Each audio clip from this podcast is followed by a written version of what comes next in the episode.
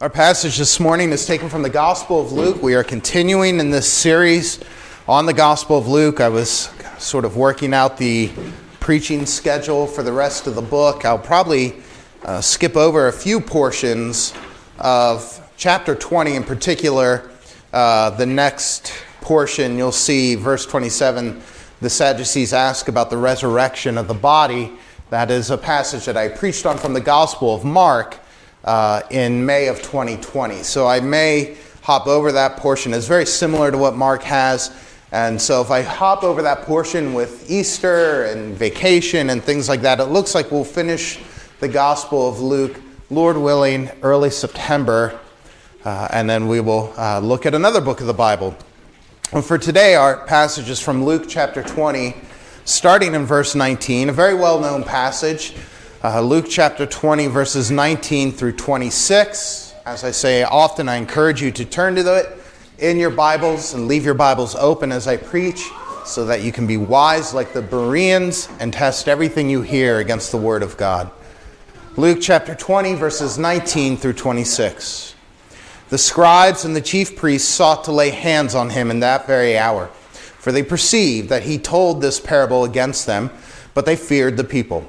So they watched him and sent spies who pretended to be sincere, that they might catch him in something he said, so as to deliver him up to the authority and jurisdiction of the governor.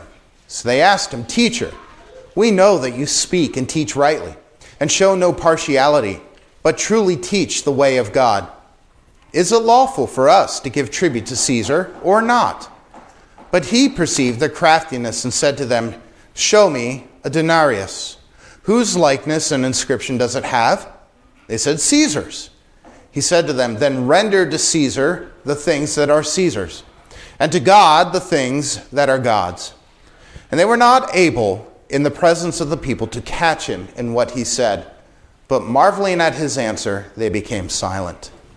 This is indeed the word of God for the people of God this morning. Now, in our passage this morning, as Luke continues in his narrative of the final week of Christ's earthly ministry, the week which leads up to his crucifixion and death.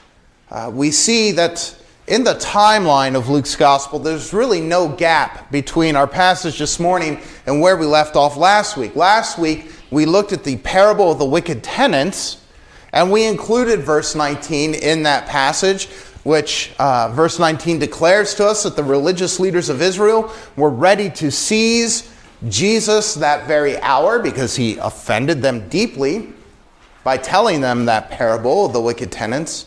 But because they feared the crowds, they backed off and uh, were not ready to make their move. Now, our text this morning opens up again, building off of verse 19. And here in verse 20, we see the these religious leaders of Israel kind of regroup a little bit and they work up another scheme in an attempt to entrap Jesus. And what is their plan exactly this morning in our text? Their plan is to send spies who pretended to be sincere so that they might ensnare Jesus in something he said, be able to hand him over to the authority and jurisdiction of the governor of Rome. In other words, the religious leaders of Israel were hoping Jesus would say something in our text today which could be perceived as rebellious by the Roman Empire. They were hoping to make Jesus look like an insurrectionist. That's what they were going for this morning. And so these spies, they go to watch and to ask Jesus a question, which I think in their minds, they thought surely this will uh, ensnare Jesus one way or another. Now, before we look at the question that these spies asked Jesus, we need to understand who exactly these spies were. And to get that information, we have to go to Mark's Gospel, Mark chapter 12, verse 13. Mark's account of the same event, he tells us that this group of spies were made up of two groups of, of various Jews the Pharisees and the Herodians. It's quite interesting the makeup of this group of spies, beloved, because the Pharisees and the Herodians were not allies in any sense of the word. They, they were not friends. In fact, they were probably enemies. The Pharisees were the religious conservatives of their day. Uh, they hated the Roman occupation of Israel. They believed Israel should be a free and independent nation and rule over all other nations on earth. And they believed Rome had no claim over them. They viewed the Roman Empire as their political and religious oppressor. The Herodians, on the other hand, were Jews who were, in a sense, in bed with the Roman Empire. They were very willing to work for and work with Rome. They were, in a sense, you could say they were willing to sell out their own nation for the sake of political gain and power. And so the Pharisees, the Herodians, they were not on speaking terms with one another, but we know, uh, not only from our text today, but from the course of world history, that if one thing can unite two enemies, it is usually a greater common enemy. And for these two groups of Jews, the Pharisees and the Herodians, Jesus Christ was that common enemy. For the Pharisees, Jesus was a threat to their religious structure and their status in that structure among other men. For the Herodians, Jesus was a threat to their political aspirations. Both groups were threatened by and both groups hated Jesus Christ. And so they were able to come together, at least momentarily, to deal with this threat of Christ. So these spies, they, they, they go to Jesus, and as I said before, they ask him a question which was probably drummed up. You know, this was probably a, a pre planned uh, question. Maybe that this was like that, what they thought was their golden ticket. They were kind of keeping in their back pocket, sort of their nuclear option if nothing else was working. They pull this card out, they go, they ask him this question, which they thought surely would entrap Jesus. Now, one more delay before we actually look at this question. I know I keep putting this question off, the question that the spies asked Jesus, but um, I want us to notice before they ask Christ this question, I want us to notice what they do to Jesus. They come to him, despite the fact that he was their enemy in their minds, they come to him and attempt to butter him up. They begin to brown nose Jesus a little bit. They start to patronize him. They flatter him. That's really what it is, is flattery.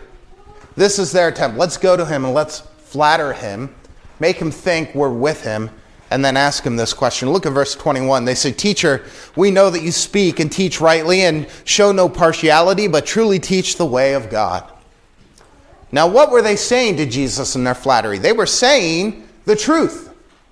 They were saying to Jesus, We know, Rabbi, that your teachings are orthodox. And I mean that not in the sense of the Eastern Orthodox Church, but I mean that in the sense of the word orthodox meaning upright, upright doctrine.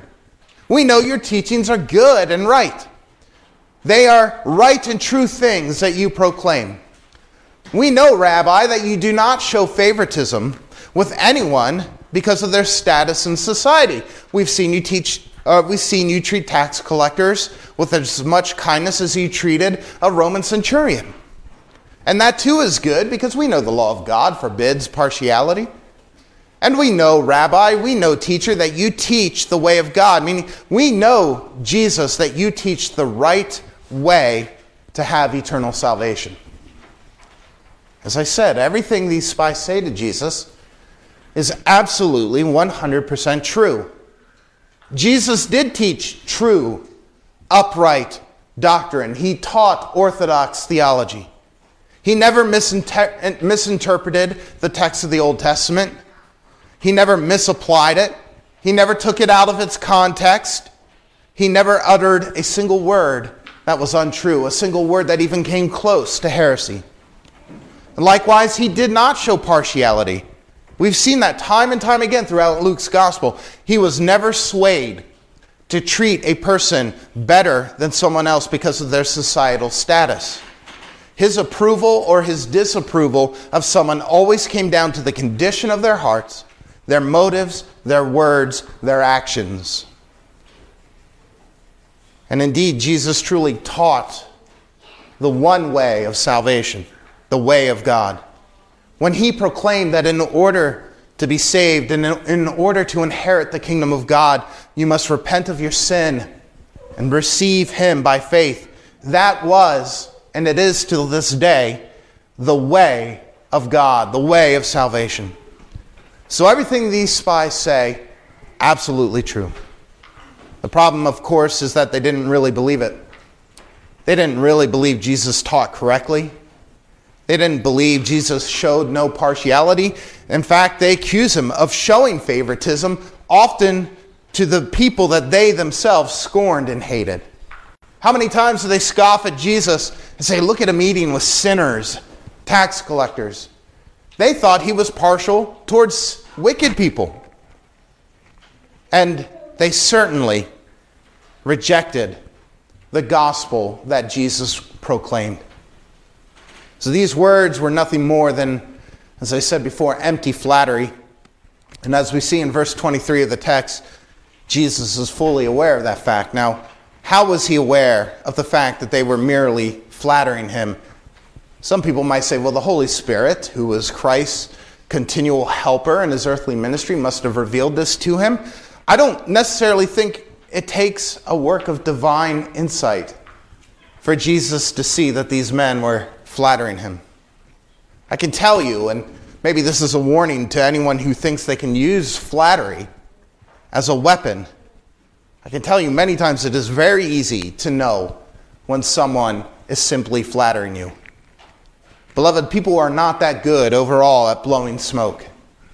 Generally, if someone's using flattery, if they're brown nosing, if they're patronizing, it's pretty obvious. The person doing it might think they're being crafty, but the person who is being flattered many times can see right through it, and Jesus could see right through it.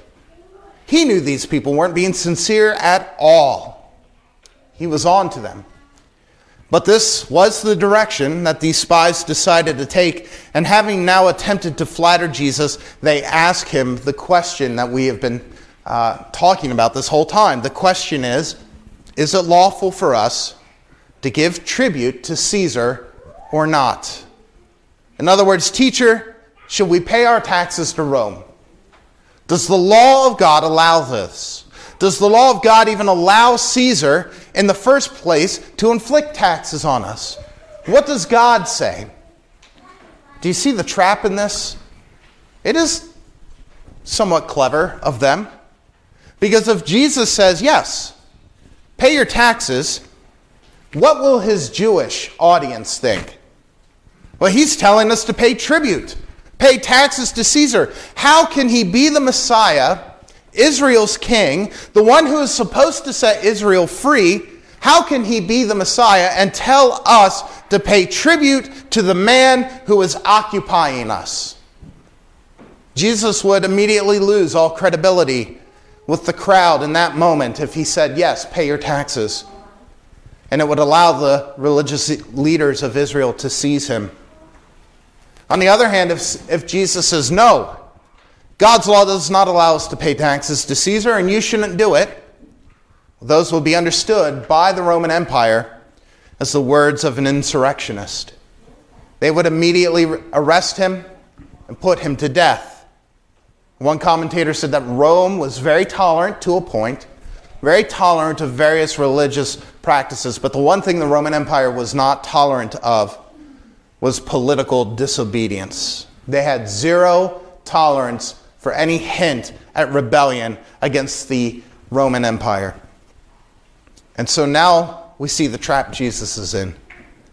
And now that we understand that trap, hopefully we can understand the brilliance of his response. He says, Show me a denarius. Now, a denarius was a coin which had to be used to pay this particular tax, this tribute to Caesar. This is the coin that had to be used to pay this tax that they are talking about here. He says, Show me a denarius. And then he says, Whose image is on it? Whose inscription is on it? The denarius was stamped with the likeness of Caesar. And it had various phrases on it as well, declaring Caesar to be divine, declaring his father to be divine, declaring the fact that he was Lord, and even some phrases which indicated that Caesar was a savior. And so, taking the coin, Jesus asks them whose likeness, whose inscription is on this coin. They say, of course, it's Caesar's. And so Jesus replies, Render, that is, give to Caesar the things that are Caesar's, and to God the things that are God's. It's an absolutely brilliant response, beloved. And as Luke tells us in verse 26, the spies had no idea how to even reply, so they remained silent. Even they marveled at the brilliance of this response. Now, we need to understand a few things about this response to understand how brilliant it is. First, Jesus is not saying that all money belongs to Caesar. Just because the denarius had his image on it, Jesus was not declaring that Caesar had a claim on all their money. But, and, and, and Jesus doesn't go into the theological reasons for this, but he is saying that if Caesar demands a certain portion of their money as a tribute, as a tax, pay it. To put it in modern terms, he was basically saying, shut up and pay your taxes. Thus, no one from Rome could accuse him of political treason. But understand also, in saying this, Jesus was not affirming the inscription that was found on the coin. Jesus was not affirming the idea that Caesar is divine, that he is Lord, that he is a Savior. Jesus telling the Jews to pay their taxes is in no way a, a condoning of the inscription of Caesar. And therefore, the religious Jews, because they hear Christ's response and the way that he responds, therefore the religious Jews could not accuse him of blasphemy or even treason against Israel. He simply says, listen, it's got Caesar's head on it. Give it to Caesar. Render unto Caesar the things that are his. The whole point here is that Jesus would not say anything which could be interpreted by his hearers as being disloyal to either the nation of Israel or to the Roman Empire. That's why his answer was so good. Give to Caesar what belongs to Caesar, give to God what belongs to God. He shows us, really, he shows us, beloved, even today, how to properly honor both Caesar, in our context, the civil government, and ultimately how to honor God Himself. And so he gets out of this trap, and again, the people who come to shame Christ, and we've seen this over the last several weeks, the people who come to shame Christ publicly, don't they always end up shaming themselves? They think they're going to put Christ in a corner outwit him, be more clever than him. He's the Son of God in flesh. What happens? They're the ones who have to shrink away in shame and disgrace. Jesus, in his answer, as I said before, he teaches us even today how to honor Caesar and, above all else, honor God. And Christ's response, so I was thinking about this text, it really has some amazing implications for us as modern readers of Luke's gospel. The implications just weren't for the hearers of this exchange 2,000 years ago.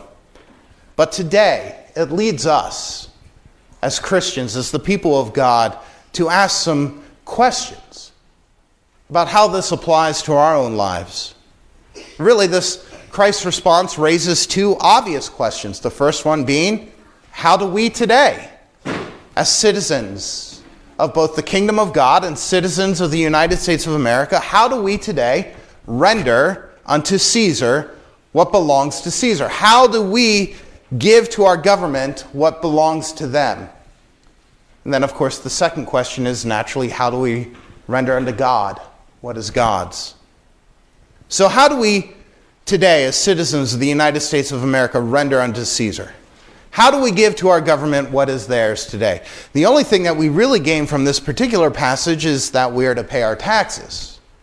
Now, I do want us to understand when I remark that Jesus' response was basically a shut up and pay your taxes response, understand he was not forbidding us from advocating for certain politicians or certain policies which might alleviate the burden of the state that is put on citizens. We have this privilege in this nation to be involved with the political process, to vote for representatives who we believe will, uh, you know, supposedly fight for us and defend us and Uh, it is not a sin for us to advocate for policies or politicians who might ease the tax burden on, uh, on the people. We can do that in this country without dishonoring Caesar. So Jesus wasn't saying just take it on the chin. There's a right and honorable way for us to pursue a change in any political policy. But I think Jesus' answer of render under Caesar the things that are Caesar's, it goes well beyond just paying taxes. The authors of the New Testament expand, I think, on this idea of what it means to render to Caesar. The Apostle Peter, he has some insight for us. First Peter chapter 2, verse 17, he says, Honor everyone. Love the brotherhood, meaning your saints, your fellow saints, your brothers and sisters in Christ. Love the brotherhood, fear God, honor the emperor. Honor the emperor. That is a hard command for many of us, beloved. And maybe we'll make excuses today, like, well, Peter wrote that in a different context than ours. Our civil leaders are so dishonorable today. Did Peter really mean to tell us to honor our emperor, so to speak? Beloved, I don't think we want to even begin to compare our modern politicians, regardless of how vile their Twitter feed may be. We do not want to begin to compare our modern politicians with the emperors of Rome during the times of the apostles. I don't know any president who is taking Christians and impaling them on stakes, lighting them on fire, sticking them in his garden, and then inviting dinner guests over and using the burning bodies of impaled Christians as lanterns for his dinner guests. It's what the Emperor of Rome did in the days of Peter. We really cannot compare the, the nature of our political leaders today with the one that was over Peter when he said, Honor the emperor. And so that's the first thing we learn. How do we render unto Caesar the things that belong to Caesar? How do we render to our government today that which belongs to our government officials? We honor them, we show them respect. Well, the Apostle Paul, he adds some things, some helpful things uh, for us as well to learn what it means to render under Caesar. Uh, many of you know probably the words of Romans 13, which calls us to be subject to the governing authorities. Now, Paul gives us all these reasons why in Romans 13 we're to do that. We're not going to look at that this morning, but we want to see the call he gives us. Respect, or I'm sorry, subject ourselves to the governing authorities. In other words, Paul tells us to obey the government obey our mayors, our governors, our presidents. We are called to be lawful citizens. This too is part of what it means to render unto Caesar the things that are Caesar's. We are to honor them, we are to obey them. And of course, I do want to recognize, beloved, our obedience to civil authority does have limits. And in fact, there are three scenarios which I think we must not obey the civil government. And I'll give them to you briefly, realizing, of course, that apart from these scenarios, we must obey the government. The first is when obeying the government's law comes at the expense of breaking God's law. Beloved, God's law always takes priority above the laws of men. And if we are in a position where we must choose to be- obey either the Word of God or the law of the land, we must choose the Word of God. Even if it means civil, the civil government punishes us, we must be willing to take that punishment. You see the apostles doing that, by the way, in the book of Acts. There's one point where Paul's about to be flogged and beaten to death, and he says, You know what? Tell me what the offense is that I committed. And if I did commit a capital offense, I submit myself to this punishment. We must obey God's law above the law of men, and as Christians, be willing to accept the consequences of that. The second exception to obeying civil government is that we must not obey when we are asked to do or condone an immoral act. Now, this might seem similar to the first ex- exception for disobedience, but I think maybe it goes a little bit further. And Kent Hughes, in his commentary on this passage, says that the sexual significance of disobeying when asked to commit or condone an immoral act is obvious and easy to understand. Just think about that for a moment, beloved. Think about how that applies to how Christians think and speak about things which the government may declare to be right and moral and normal, but are in fact immoral according to the scriptures. Think about how we speak and think about marriage, biology, sexual identity, and so on. We have to understand just because the government declares something to be legal and moral does not mean that in the sight of God it is indeed moral and ethical. We have to resist the government when it asks us to recognize something as good and virtuous when God's word says it is not. That's the second exception to obedience to Caesar. Thirdly, our obedience to Caesar concerns matter of the conscience. The Christian must never go against the conviction of the Holy Spirit in our consciences to obey the civil magistrate. In fact, this is one of the what we call the preliminary principles of Presbyterianism. God alone is Lord of the conscience. Now, I want to be careful with this one. Because one thing I saw consistently from some Christians throughout the pandemic, for example, was a conflating of their opinions and their political positions with their Christian conscience. It was gross. It was disgusting. I saw men, men who claimed to be able to rightly handle the Word of God, pervert the Bible to provide support for why they couldn't obey things like mask mandates, why they couldn't wear a mask in a restaurant or in a grocery store. Listen, we all have to be very cautious to not conflate our opinions and political positions with biblical conviction.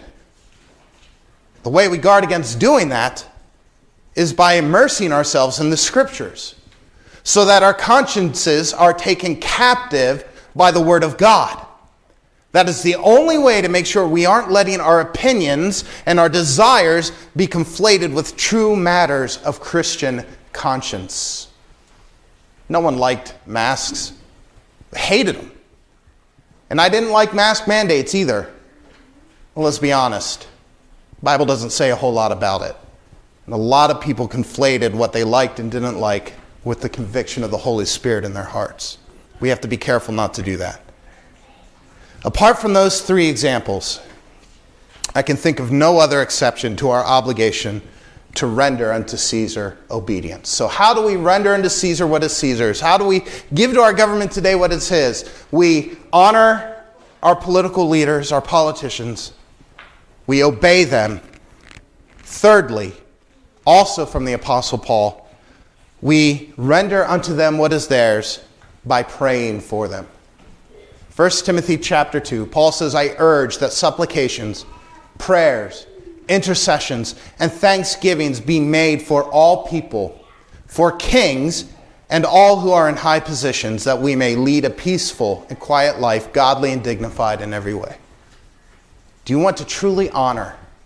Do you want to render unto Caesar what is his? Do you want to truly honor those in authority over you, beloved? Pray for them. Pray for them. That may be the most honoring and, quite frankly, the most patriotic thing that any Christian could ever do. Pray for our leaders. They need, they need prayer, beloved.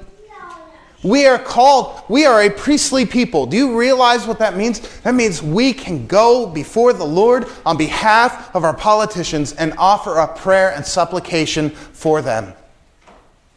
That is how we honor them. That is how we love them. We render unto them what is theirs by going before God and praying on their behalf. So, how do we render unto God the things that, are, that uh, render unto Caesar the things that belong to Caesar? We honor them, we obey them, we pray for them. And it leads us into the second question how do we render unto God the things that are God's? And here, beloved, it should not be lost on us that Jesus speaks of an image to reflect ownership. The coin was Caesar's coin because it bore Caesar's image on it. So, what does that say about you and I? It goes back to Genesis chapter 1. Genesis chapter 1, verse 27 God created man in his own image. In the image of God, he created him, male and female, he created them. The human race, beloved, bears the image of God. That does not mean we look like God. As we've been hearing in our Sunday evening service, God is spirit, does not have a body like men. But it does mean we are created in his likeness. We are created with knowledge, righteousness, with holiness. We were given dominion over the creation. We alone did God breathe into the breath of life. And although the image of God in us is severely perverted and twisted today because of our sin and our rebellion against the government of God Himself, that image is still there. It is not completely lost. All people, whether you are a Christian or not, all people are created in the image of God. And that means God owns us. Therefore, we are to render unto God the things that are God. We must render unto Him our total life. It is not ours, it is His. His mark of ownership is impressed upon us. We are to render unto Him our worship, our adoration, our praise. We're to render unto Him our very bodies, our souls, our hearts, our minds. We are to render unto Him our total obedience. We are to render unto him our families, our time, our money. Whatever it is, it belongs to him. He has a claim on it all because he has a claim on us as our creator. We are made in his image. He owns us. His image is stamped upon us. And that means we owe him nothing less than our entire selves. That is how we render unto God the things that are God and understand the only way that this is even possible is by rendering unto Jesus Christ our faith. Faith in who He is as God incarnate, as the Christ, as the Messiah, the Savior of God's people. Faith in who He is as the eternally begotten Son of God. Faith in what He has done for us as the sinless, spotless Lamb of God who died for our sins, who took on to himself as our substitute the punishment we deserve, and faith in who he is as the one who conquered death and hell and sin and the devil by rising again three days later. If we are to render unto God what is truly his, we must render unto Jesus Christ our, our total and complete faith and devotion and obedience. Beloved, I need us to understand something. It is not an accident that Jesus asked for a coin in this moment and asked whose image is on it, whose likeness does it bear. It was not an accident at all. This very uh, symbolism of an image struck onto a coin. It's the, it's the symbolism that the author of Hebrews would later use to describe Jesus Christ himself. Hebrews 1, verse 3. A verse says that Jesus is the exact imprint of God's nature. And in the original Greek of the New Testament, that word imprint literally refers to an image stamped on a coin. If you were an imprinter, in the Roman Empire, if you were an imprinter in Greek, it means you are one who mints coins. You see, you and I and everyone who has ever lived and whoever, uh, who will ever live, we may bear the image of God. We may be created in his image, but Jesus, the author of Hebrews, says, is the exact imprint, the exact representation of God one in the very same nature as God. He is the very image of the invisible God. He is God Himself. And so, in a sense, it's as if Jesus is saying here to us don't miss this. Caesar can have the coin, it was imprinted with his image, let him have it. But what you owe me is something far greater. Because I am not a created thing which bears a resemblance to something else. I am the exact imprint of the very essence, the very being, the very nature of God Himself. So you owe me everything. And beloved, I think it proves, it shows us all the more that if we are to render unto God the things that are God's, then we must render ourselves in full to our Lord Jesus Christ. He alone is the radiance of the glory of God and the exact imprint of his nature. All glory, submission, obedience, worship belongs to him. And apart from him, it is impossible to render unto God the things that belong to God.